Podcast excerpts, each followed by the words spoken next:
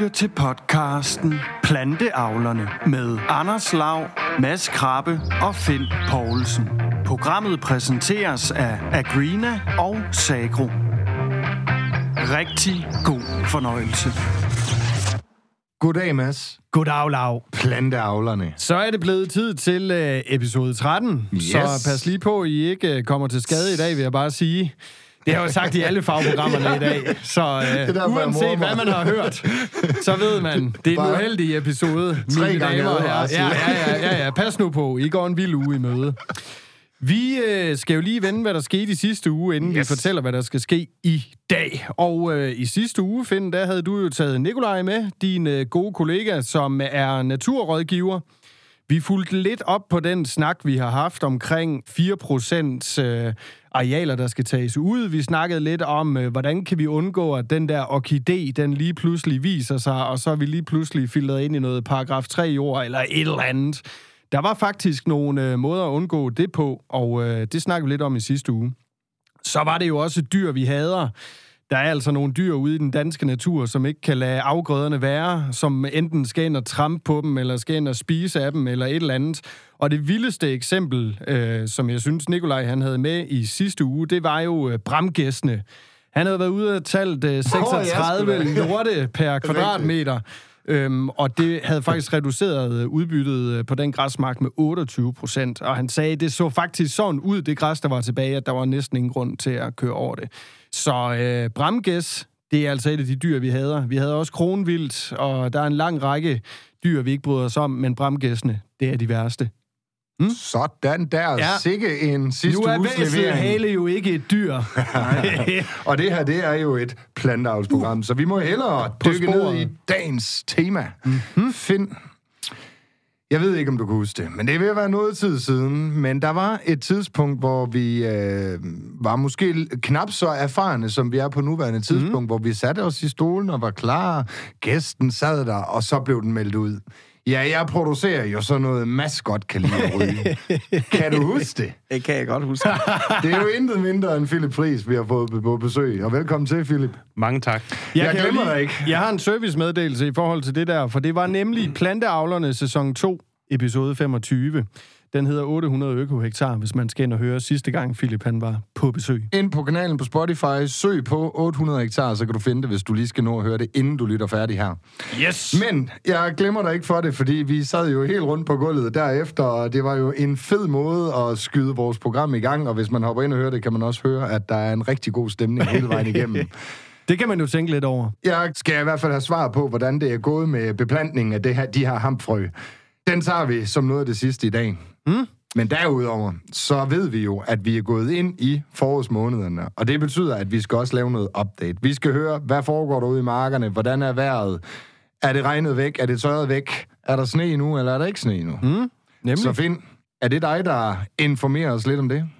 Ja, det synes jeg, vi skal bestemt have vendt, hvordan er situationen derude. Vi står jo lige på kanten af og skal i gang.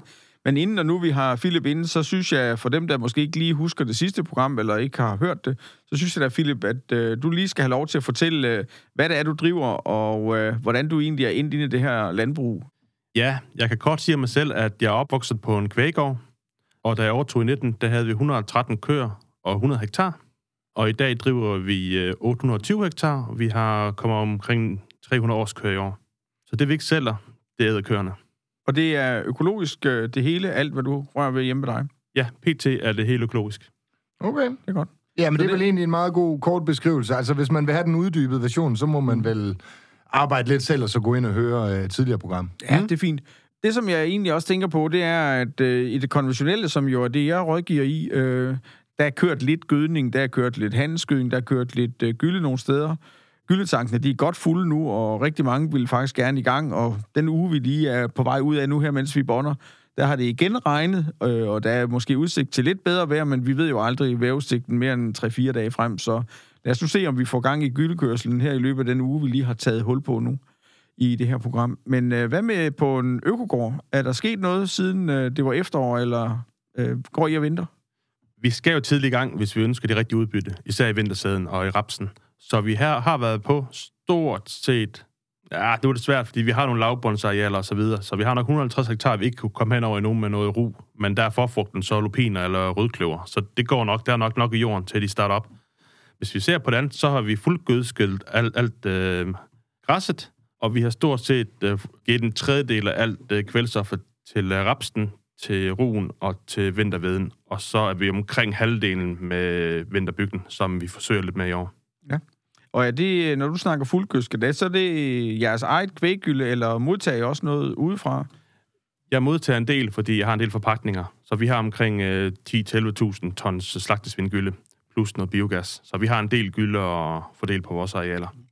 Og en fuldgødsning for dig, øh, for eksempel på dit korn, er det øh, op mod 100 kilo total kvælstof per hektar, du ligesom gerne vil starte op på, eller? Jeg må jo bruge langt? 107 Ja. ja. kilo udnyttet. Ja. Men jeg kan også fordele så når jeg kun bruger 60 eller 50 på min blanding 47, som har 25% rødkløver, så kan jeg så fordele over på de andre afgrøder. Og når jeg så også har en forfrugtsværdi, som øh, er en 47 eller en, eller en rødkløvermark, som vi, har- som vi har høstet på, så har vi jo ret god øh, kvælstof i jorden. Der regner vi med små 200 N til rådighed til den kommende plant. Så vi omfordeler rigtig, rigtig meget. Ja, så trods de øh, økoregler, der er, så, så føler du faktisk ikke, at du sulter dine planter på kvælstof, men øh, kan godt forsyne dem til fuld vækst. Jeg tror, jeg har mere kvælstof end den gennemsnitlige konventionelle landmand.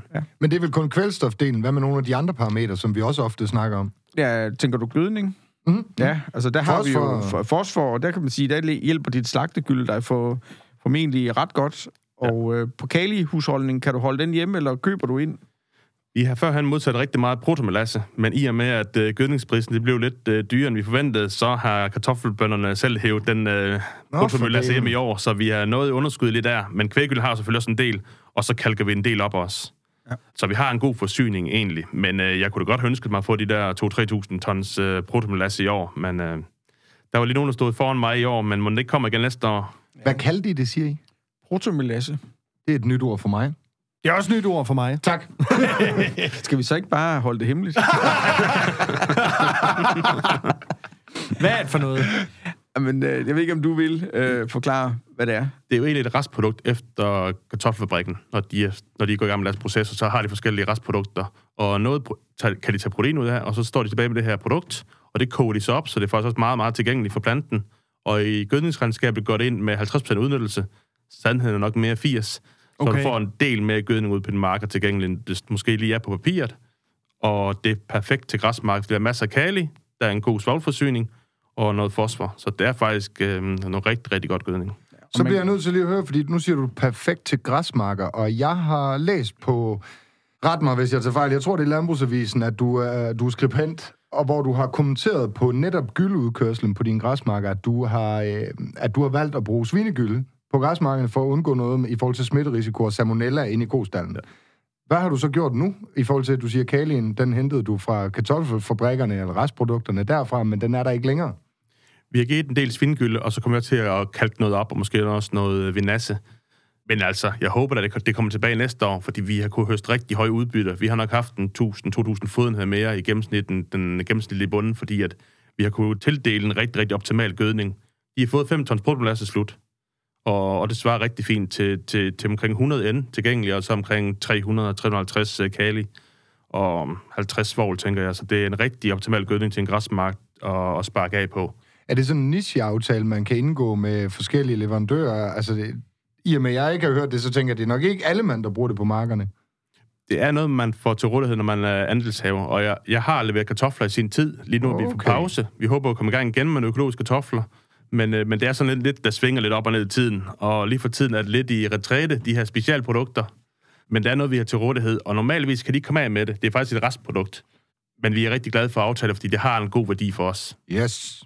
Det er jo ikke nogen hemmelighed, at kartofler, de øh, optager jo rigtig meget kali, og når man så har solgt stivelsen og står tilbage med resten, så hvis kalien, den fordamper jo ikke. Den er jo, der er jo stadigvæk som en ion, og den kan man så føre tilbage med det her spildprodukt og bruge det som gødning, og det er faktisk en ret koncentreret gødning og mm. rigtig effektiv. Altså, der er god øh, tilbagebetaling på det, så det er ikke bundet hårdt, men er tilgængeligt øh, for planterne med det samme. Så det er egentlig noget, vi er, er glade for. Udkørslen er omkring øh, 15 tons øh, gyldevogne, så de kan også køre tidligere, og, øh, og mængden, der skal ud, det er jo de der 3-4-5 tons per hektar, så det er også, du har nogle tons med ad gangen, så hvis du skal flytte den 30-40 km væk fra din ejendom af, så er det ikke et problem, for det kommer ud med lastbiler, og det er noget billigere udbringning. Ah, det kompenserer ligesom. Mm. Men altså, en ting er jo gødningen, og vi kommer blandt andet også øh, lidt tilbage til noget gødning. Det tror jeg, vi gør i hvert fald. Øh, men øh, hvordan er det gået med din ukrudtsbekæmpelse i dit vintersæde? Jeg tænker jo på, at vi havde øh, måske det varmeste efterår i hvert fald, der har været målt inden for de sidste, øh, ja, nogensinde, mens vi har målt på den slags. Mm. Har det været hårdt for øh, vintersæden, altså på den måde, at ukrudtet også har haft gode betingelser? Altså, jeg kan godt se, at der er et del ukrudt i veden, men alt veden er sået på 25 cm. Så når når det kan støve, så kører vi igennem med, med første redrensning. Veden har fået en tredjedel af gødningen, så i og med, at du også lige renser den igennem og får noget luft tilgængelig og så videre, og ild til rødderne, så giver det faktisk igen en, øh, en ekstra vækst. Ja. Så vi ser egentlig frem til, at det kan støve igen, så vi lige kan komme med den første rensning. Men vi renser det ikke efter, simpelthen fordi, at det var så et fint såbed, og det er klart så godt. Øh, ruen har vi, så, har vi bredsået, det giver ikke så meget mening, og så skal det virkelig være beskidte marker. Mm. Og så vi, vi har sået de første øh, 50 hektar havre og noget ærter, og der har vi sået i nogle rigtig beskidte marker, har vi øh, sået i rækker, og i de fine, rene marker, der har vi bredsået. Så vi vurderer ligesom hver eneste mark, og næsten hver eneste kvadratmeter i forhold til, hvad, hvad, hvad retning vi skal gå i. Der er jeg nødt til at bryde ind igen. Rækkesåning, bredsåning. Hvad er fordele og ulemper i forhold til det økologiske perspektiv? Jamen i forhold til det økologiske perspektiv, så er det vel det her med, at vi kan komme efter det, og lave en behandling også ret sent ind i sæsonen faktisk. Vi kan faktisk køre i maj og rense efter, hvis der er ukrudt. Og ukrudt, det er jo altid skidt. Det fortalte Finders jo for i sidste periode. så, der så, er to regler. Lejesæd og ukrudt. Husk og, det. Og vi kommer efter med en bekan- med mekanisk bekæmpelse, ikke også? Og øhm, det er der ikke meget besvær i. Altså, øh, nu er det forbrugeren, skolelæreren, der spørger lige, i forhold til det der med ukrudt, altså er det et større problem hos økologer end hos konventionelle, altså i forhold til, om der er nogle midler, man ikke må bruge osv.? Ja, altså det er jo grundlæggende, så har du jo ingen midler at kunne sprøjte ud i økologien. Så det er så mekanisk? Du, du skal jo, enten skal planterne kunne klare det selv, øh, mm. øh, eller også så kan du lave noget øh, mekanisk ukrudtsbekæmpelse. Og man kan sige, at nogle af de værktøjer, ja, det ved Philip måske mere om mig, men altså man kan trække i, det er jo øh, udsat såning, måske som gør, at øh, ukrudtet, det faktisk, der, det bliver ikke så stort i efteråret, der kommer også mindre, når man kommer langt hen på sæsonen. Og hvis mhm. man så så noget på rækker, hvor man kan redrense, så kan man jo lave en fysisk bekæmpelse af, af ukrudtet imellem rækkerne. Og kornet er egentlig sådan indrettet, at selvom rækkeafstanden bliver lidt større, øh, så er der næsten det samme udbytte alligevel, fordi det lukker af for... Busker øh, sig. altså det busker sig, og så når planterne alligevel hinanden. Og det, der jo gælder om, det er jo at bruge det næring, det, det vand og det lys, der er til rådighed øh, til fotosyntese. Og hvis bladene når hinanden, så får man jo samlet alt op alligevel, og mm. så mhm. høster man faktisk det samme selvom der er lidt afstand mellem planterne i rækkerne. Okay. Så jeg tænker, det er nogle Så af de det er ikke nødvendigvis en større udfordring? Mm, nej, ikke bø. Og det er jo øh, interessant, nu udtaler jeg mig egentlig bare som konventionel, at hvis du har en græsmark, som du har taget slet på, som jo renser jorden rigtig godt for frøukrudt, og du øh, pløjer det ind og så noget vorsæd, så kan det jo være fuldstændig rent for ukrudt det første år, faktisk. Øh, eller du kunne have en anden afgrøde, som, hvor du kommer rigtig nemt igennem det første år. Problemet kommer så, når du bliver ved år efter år, så finder ukrudtet jo ud af, at her kan man øh, mm. være, og så kommer opformeringen jo ret stærkt. Ja. Og derfor kunne jeg da også godt tænke mig at spørge, hvad for nogle problemukrutter du har hjemme med dig. Hvad, siger, hvad anser, hvis du har fem planter, du kunne øh, undvære hjemme på dine øh, øh, arealer, hvad, hvad skulle så være for nogen, du kunne vælge fra? Vi har i hvert fald ingen resistent ukrudt. Det kender vi ikke til, fordi vi sprøjter jo ikke. Nej. Så den bekymring er vi ud over, når vi tror, vi laver en behandling, så er det ikke virker. Mm. Så vi er ud over den, kan man sige. Øh, men øh, altså, hvis vi laver nogle pakninger, så har vi for eksempel kamillen i forårene. Så det er noget med det her med at komme ret i. Som økolog kan vi ikke, øh, skal vi lidt mere ret på tingene. Det er lidt andet håndværk. Og, og der, der bruger vi også en såning. Vi har brugt rigtig meget øh, vorved, som vi har sået der i øh, november. Ah. Og, og på grund af, når vi så det i november, så har vi ligesom også... Øh, vi ser ud fra, at vi ikke har de samme græsproblemer.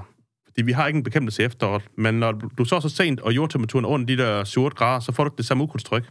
Mm. Og jeg har faktisk en nabo, de, de, de har så det i januar, øh, så et og den kom fint op også. Altså, så vi kan så planter meget senere, end vi egentlig tror.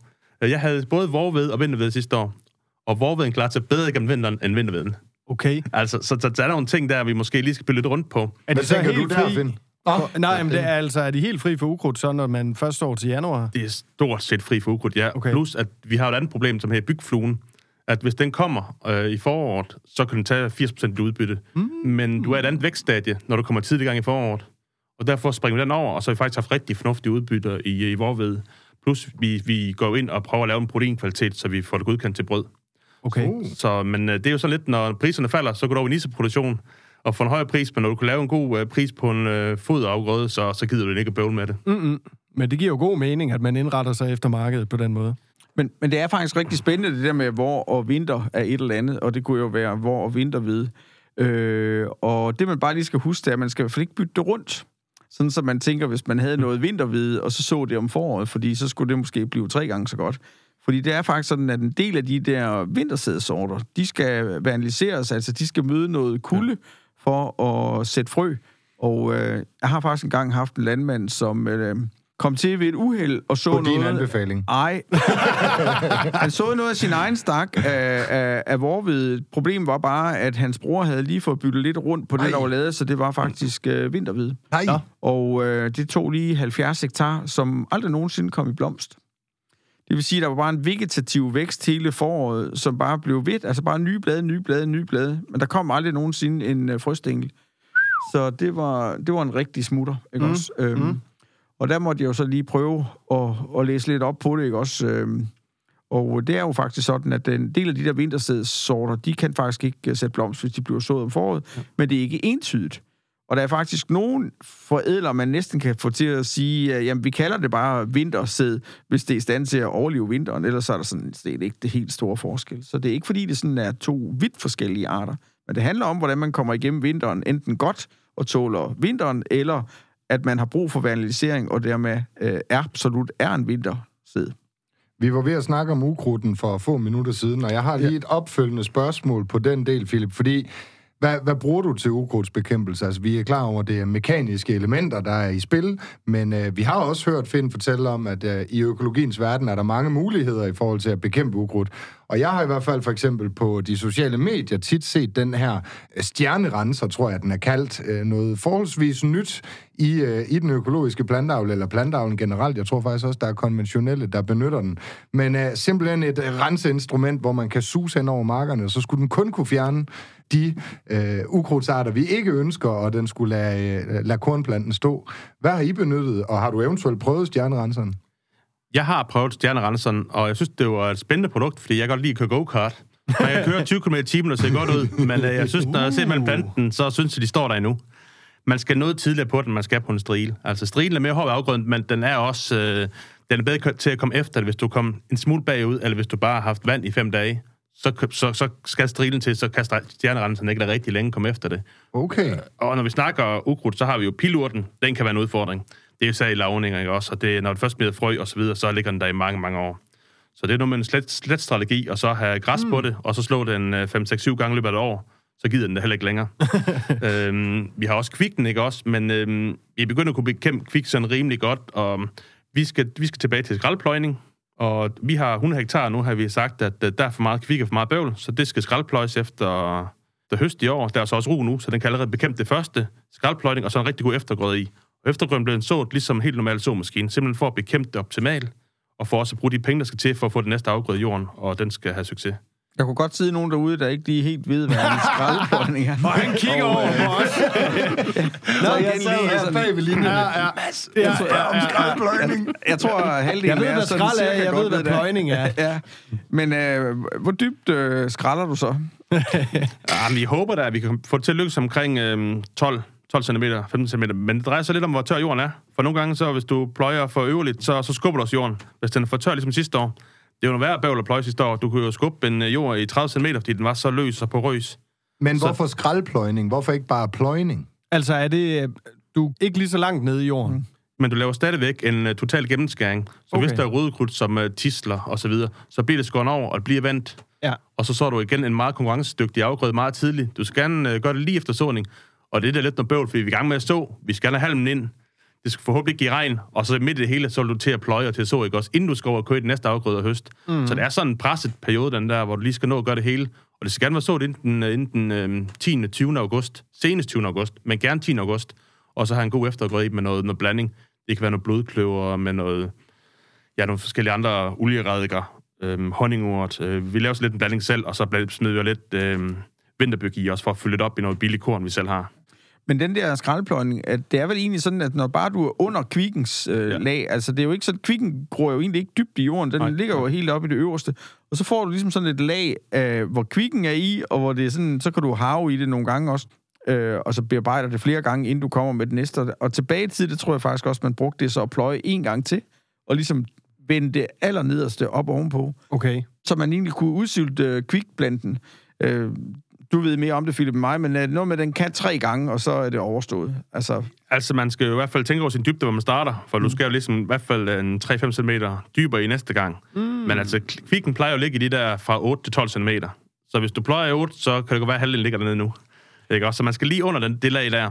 Og problemet er så, at folk, hvis de kommer og siger, at de vil gerne spare lidt på pengene, eller du har en maskinstation, der godt kan lide at spare på dieselen, der pløjer 18 cm, så er du faktisk lidt kvikken endnu bedre til rådighed, og så lige give den gylde ovenpå, inden du har sået. Og så har du faktisk en udfordring næste år. Mm. Så det er der elementet af skraldpløjning kommer ind i billedet. For jeg sidder og tænker, hvis man alligevel kører marken over, er der så ikke en fordel i at få lavet den korrekte pløjning? Du er da så vild øh, finde med at pløje. Nå, men den korrekte pløjning, det kommer jo an på, hvad det er, du gerne vil opnå, ikke også? Altså, hvis du gerne vil opnå noget ukrudtsbekæmpelse, så er det jo ikke nogen fordel måske at vende det her øh, ukrudt langt ned og sådan halvkonservere det, og så er det alligevel ikke dødt.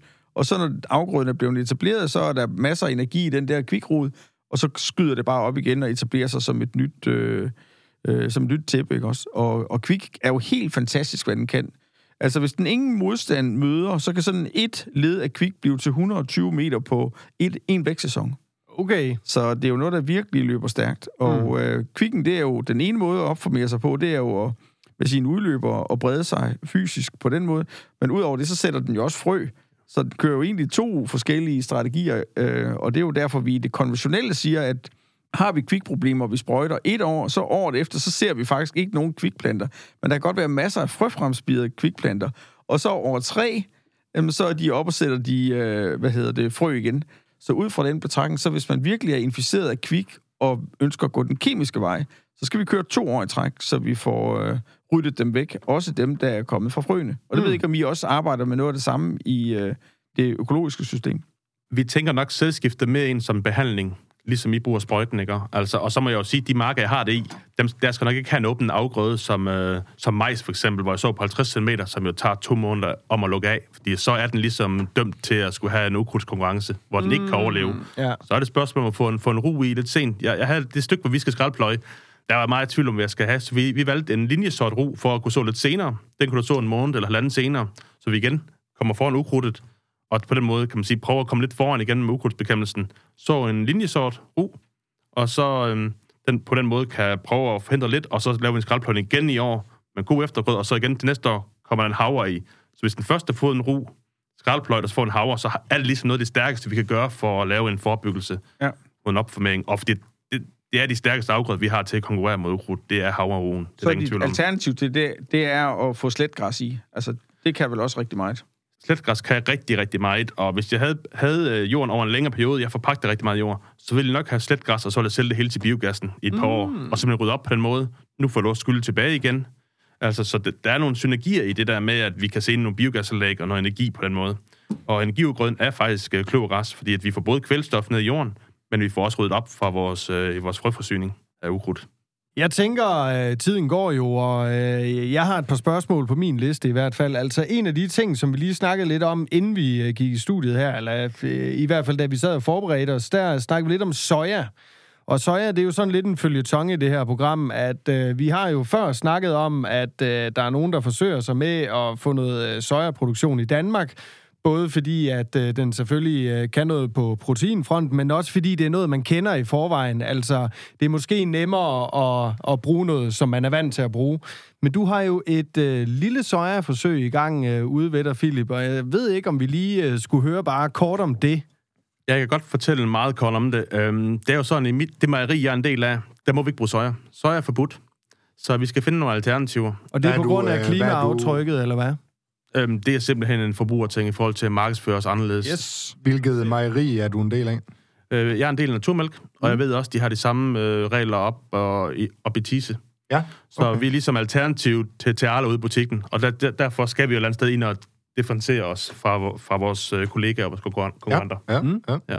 Så, så vi starter med også at test på hvid lupin næste år, som er en meget interessant lupinsort, som vi forventer kan give det dobbelt øh, udbytte, dobbelt så meget fedt i afgrøden og en 5-10% protein mere. Øh, og den vil jeg prøve at så sammen med soja, og så, der, man en ret stor koncentrat af vorved i foråret. Og så skal marken kunne trumles og være meget, meget høj, så vi kan høste der en gang i november-december.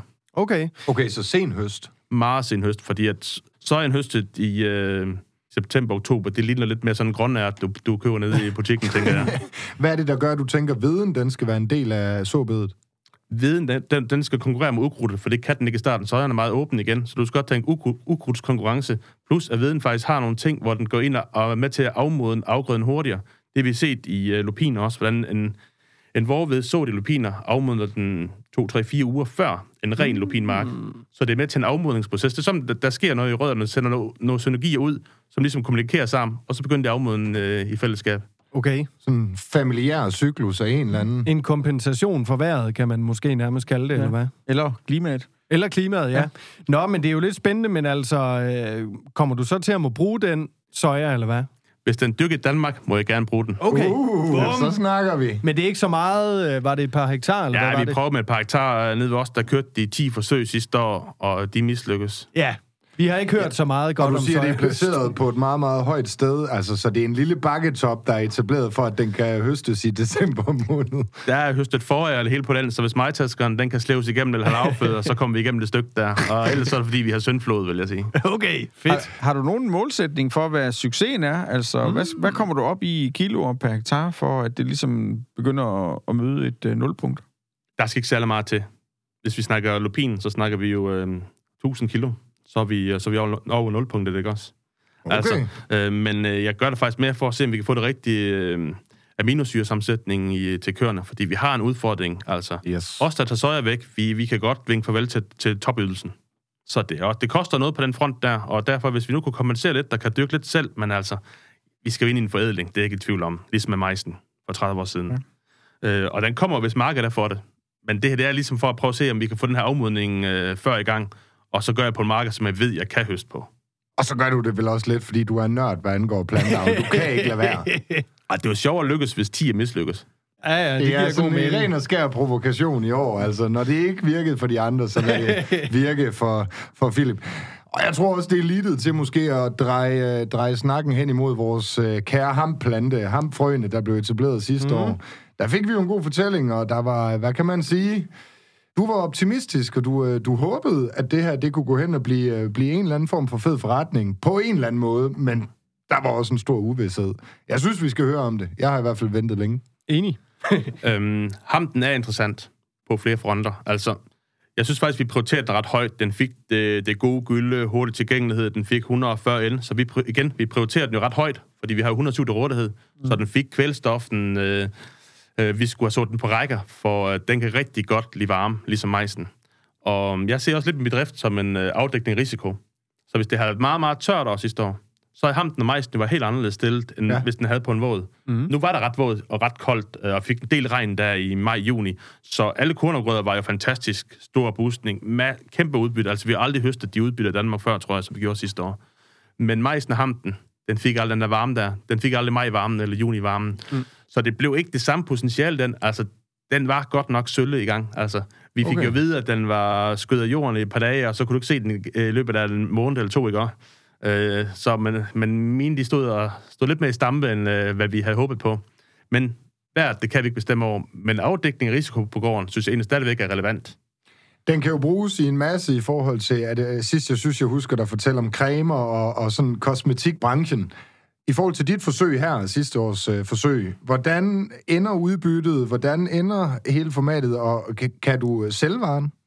Ja, øh, alt var solgt på forhånd på en kontrakt. Okay. Vi fik øh, 15 kroner kilo, så der skulle ikke så mange kilo til. Men vi høst heller ikke et tons. Vi høst under et tons. Øh, nok nærmere 500 kilo. Øh, tættere på 500 kilo i hvert fald en tons. Okay. Så det er måske stadigvæk et nulpunkt, men du ved godt, ham, der kørte mig tasker, han var ked af det da. Altså, mm. den maskine der, den var virkelig ved at brænde sammen nogle gange, og jeg, jeg så nogle billeder fra en kollega, der kom gløder ud, da han åbnede mig taskeren. altså, det var virkelig voldsomt. Altså, det, det er en meget, meget voldsom afgrøde at gå ind i, fordi at ham, der skal køre mig han skal virkelig have tålmodighed, og der skal skiftes et øh, par cylinder eller to bagefter. Mm. Så det er simpelthen de fiber, der vikler sig rundt om alting og ja. er svære at få igennem. Ja, de, de kan ødelægge alt. Altså, hvis du kan lave øh, bindegang af det i gamle dage til skibe, ikke også, der sejler ud på saltvand, så kan du selv regne ud med styrken. Altså, vi tog noget med hjem, ikke også, vi kunne slet slet ikke hive det over. Nej. Øhm, for den her selve stængel, den pulveriserer sig fuldstændig, men så har du det her fibermateriale, den ydre kreds, der er sikarne, kan man sige, der, mm. der transporterer vandet.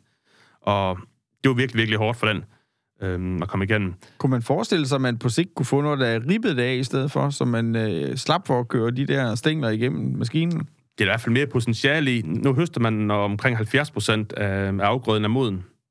Og det var et rigtig, rigtig interessant høst, og når, men når du kommer hjem, så er det jo 30-35 procent vand. Og med de mm. energipriser, vi havde i august-september, så var det mindre interessant at tørre ned for 35 procent. øh, okay. altså, altså, der gik vel 3-4 øh, timer, så begyndte det at brænde sammen i vognen. Så du kunne ikke bare stille vognen ud hele dagen, så begyndte det simpelthen at dampe, for at du kom hjem. Okay. Der er altså plads til, noget, øh, til nogle flere eksperimenter, hvad angår hampen, eller hvad? Jeg tror, du skal have en vogn med, du kan blæse i med det samme, fordi at det, det er voldsomt, den energi, der er i det ham, der er den fedt og den proteinprocent, der er i det. Altså, det er så meget energi samlet, der er våd. Altså, det reagerer så hurtigt, man kan slet ikke forestille sig det. Er du Men... nysgerrig på at arbejde på, med mere hamp?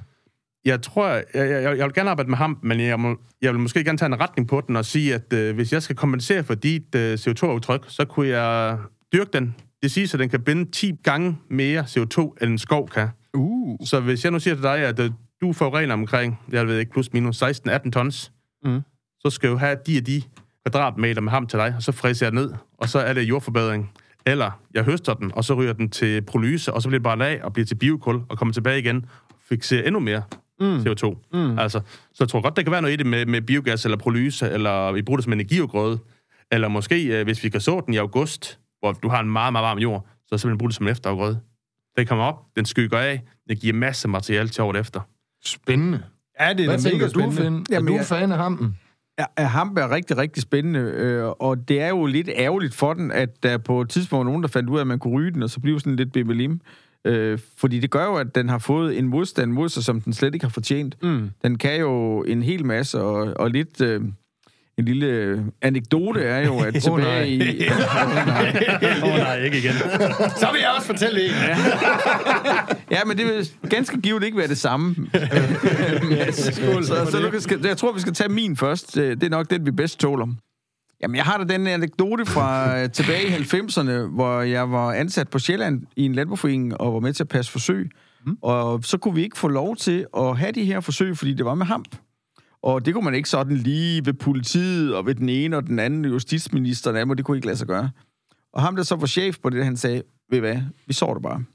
Se, hvad der sker, og så jeg skal nok tage skraldet, hvis der kommer et. Og man stod jo til sådan en kæmpe demelim, hvis man nu øh, havde ham i sin have. Mm. Men vi så jo bare en hektar eller sådan noget, så det lige ud til vejen.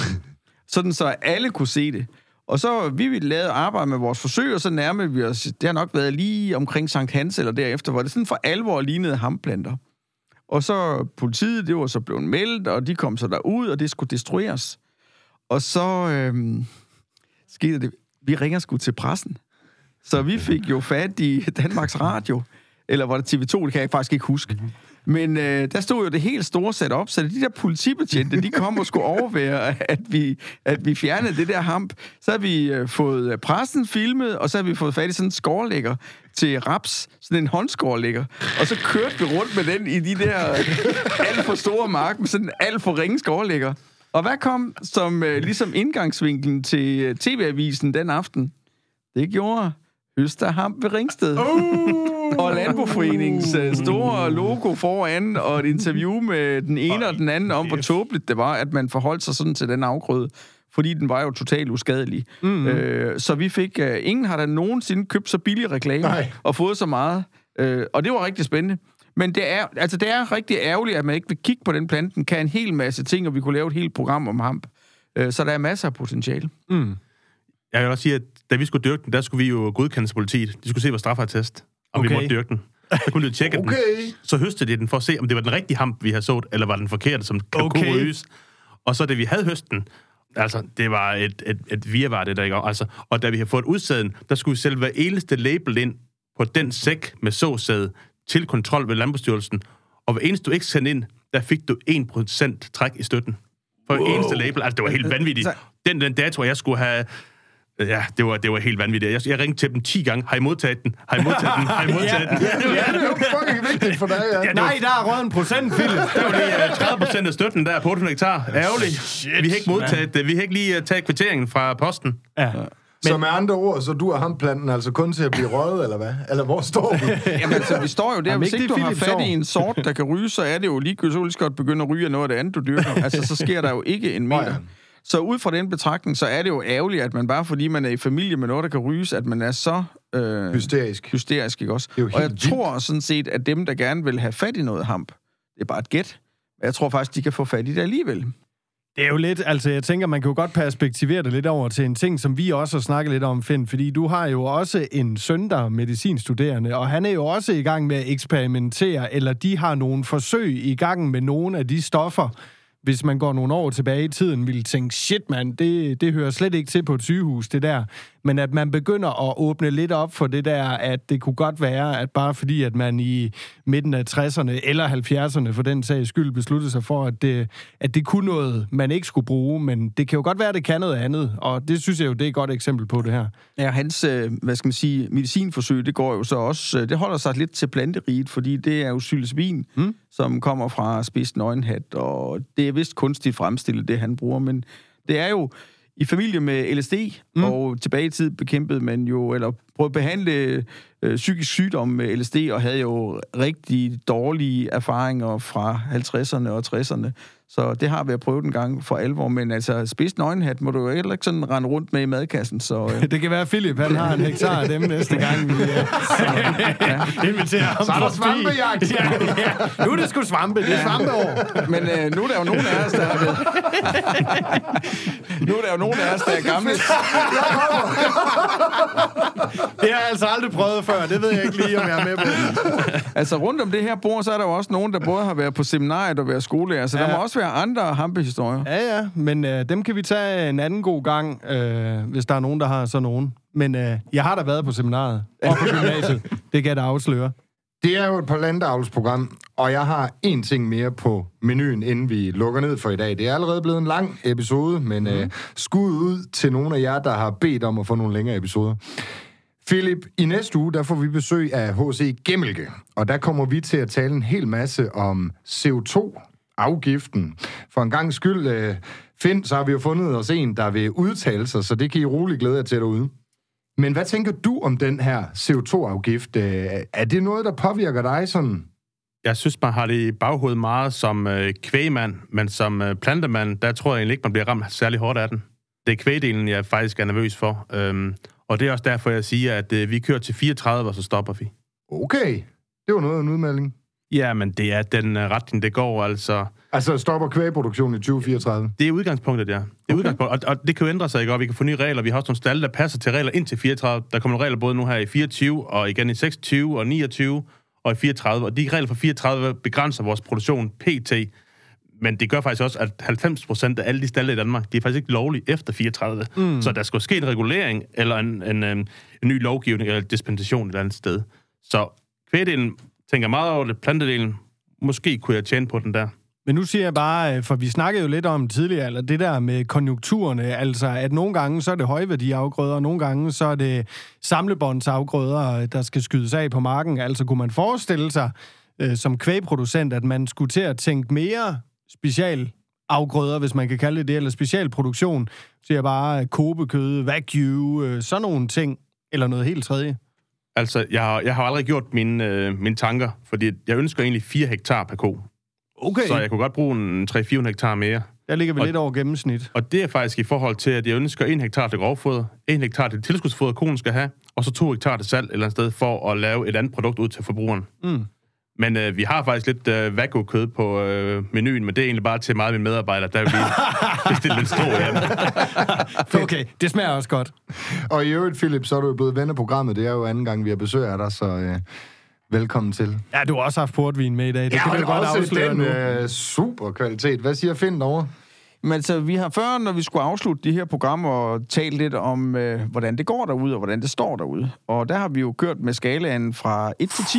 Ja, og Barometeret. det synes jeg, at vi skal lige have barometeren på plads. Ja, vi, vi står jo lige... Vi kører altid indeks 100, Finn. Det skal du lige huske. Okay, så kører vi 100.